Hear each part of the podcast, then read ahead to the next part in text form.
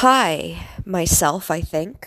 Um, I'm the only one who listens to this. And honestly, I hope I'm the only one who listens to this. Um, well, to get to the point, uh, I just had a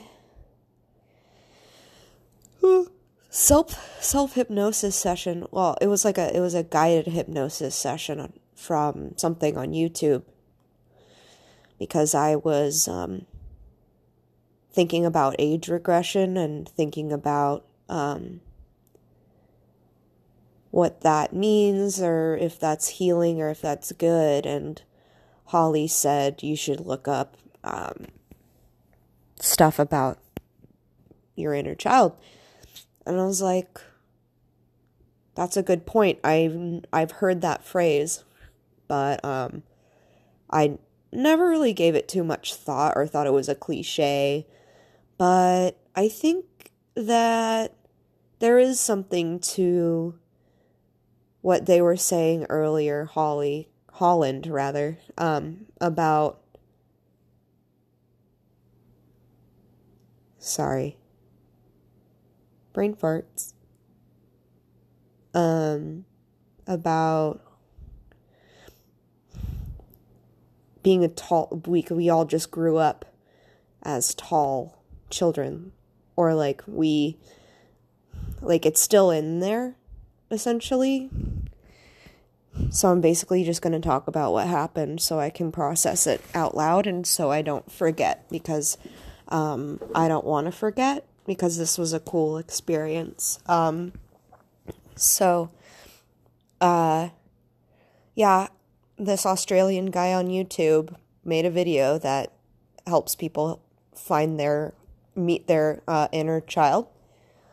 And I have had lately kind of these interesting headspaces that have come up now and again. Um, and they feel a little regressive.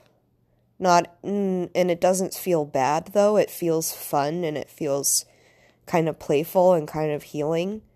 Um, so I've been thinking about exploring that. So, anyways, I got comfortable in that new eggplant armchair and um, reclined. I got my neck pillow, my travel neck pillow. I uh, got a blanket to kind of weigh me down a little bit, like a gravity blanket, I guess. I mean, it's not a gravity blanket, but that's besides the point. I love to ramble. anyway, um, and it's crazy how the mind's eye can really make things come to life or just your imag- the power of like imagination.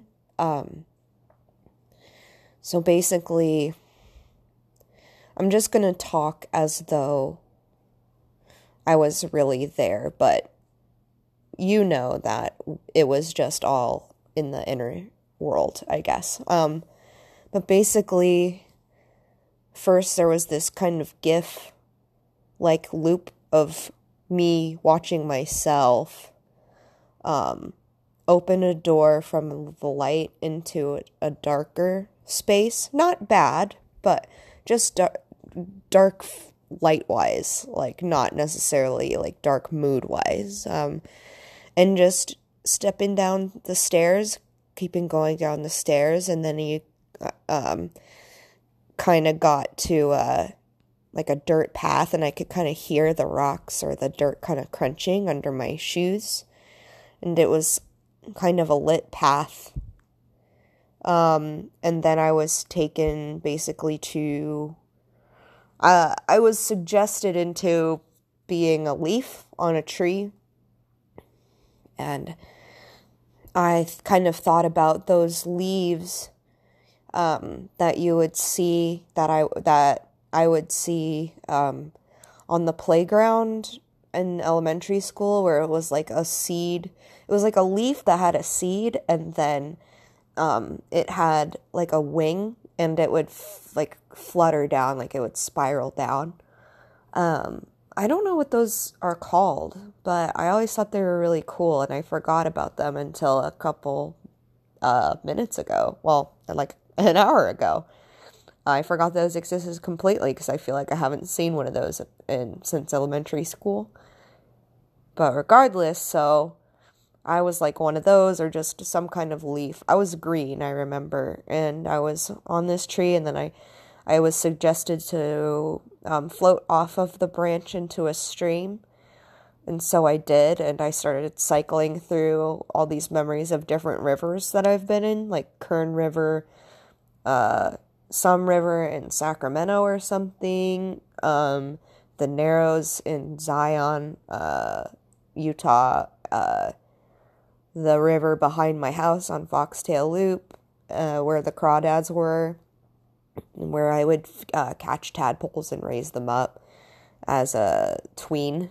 Uh, well, a little earlier than that, like nine or ten. But regardless, I was carried down into a new stream that I kind of created out of the essence of what it means to be a stream, I guess. I don't know. I just thought of a stream, a river, and I was kind of, you know, green water rafting it. Um, and then fell over a little waterfall. I actually didn't experience going over the waterfall, but in my mind's eye, there was a, a waterfall, and I was suddenly at the bottom where there was like a, a crystal clear kind of lake, a pool or something, and then um, I walked out onto the um, shore beach, and there was a a clearing, and in that clearing there were uh, like bubbles, I guess, full of different memories, and we kind of asked my subconscious to show me one of my kidhood, and I went to a memory that I genuinely hadn't remembered before. And this can't be a false memory because I was the only one there. I remember I was lying in my bed as a kid. Um, and I was looking at this like glow in the dark thing like it was either a part of my shoe, but I think it was like a keychain.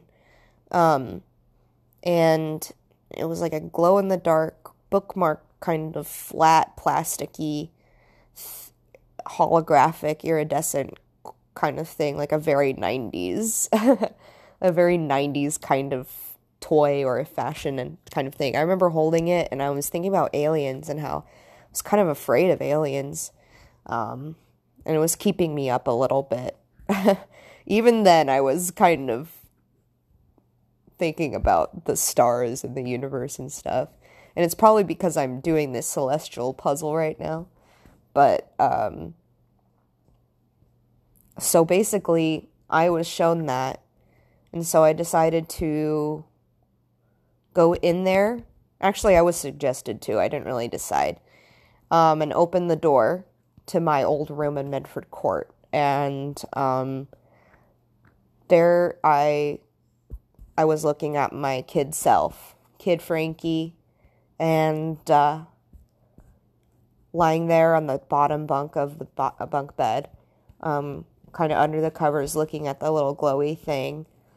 And uh, I looked kind of scared. I looked kind of apprehensive. Like I could see I could get the impression of what my expression was, um, my kid's, my inner child's expression, which was uh, kind of apprehension um, about me, about the world, kind of confused. And I kind of just went down and said, Hey, I'm you.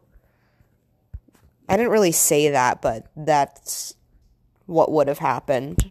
Um, and then we didn't actually really say anything to each other until I was more like established in that headspace. And then I could actually hear like words and phrases and stuff. And before I forget, the last thing that they said to me was, um, I want to be just like you. Um, and I was like, oh my God. Whoa okay, good, I guess, I think. Um, but it was great. I mean, I, we hugged and I like ruffled their hair, you know, and I basically gave all the affection that I would to like Riley, um, my cat. And it was really cool. Um, we we got along. Um, they thought I was really cool. They thought I was pretty. Um, uh, and I kind of just said, like, you know, you're not going to understand what this means, but you're really strong. You just don't know that. Um, which is something that I can't say to myself for some reason. Um, but Kid Frankie was like, oh, okay. Um, and we kind of just, they were in pajamas. I don't know what any specific pajamas, but I just know that they were in pajamas. And, um, I don't know, it was just really healing. Like, we were goofy, we were silly, we messed around. Um, we played kind of like there was the essence of it. I, I don't remember details because there weren't really any. Because this is more of a general.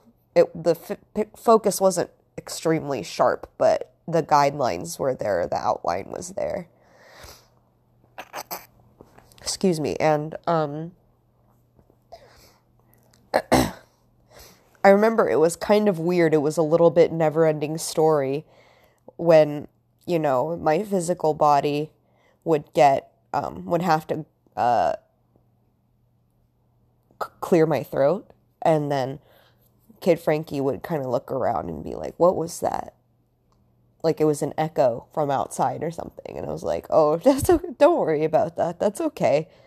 Um, and just very interesting a very interesting time. So now I can kind of know that kid a little bit more. They're silly, they're funny.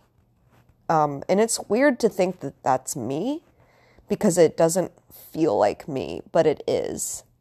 And they look like me. Um, and uh, it was really powerful stuff. I want to be just like you. Well, you are, kind of. I just said, hey, don't, you know, don't worry about Eric too much. He has his he has his own issues that he that they don't have anything to do with you really.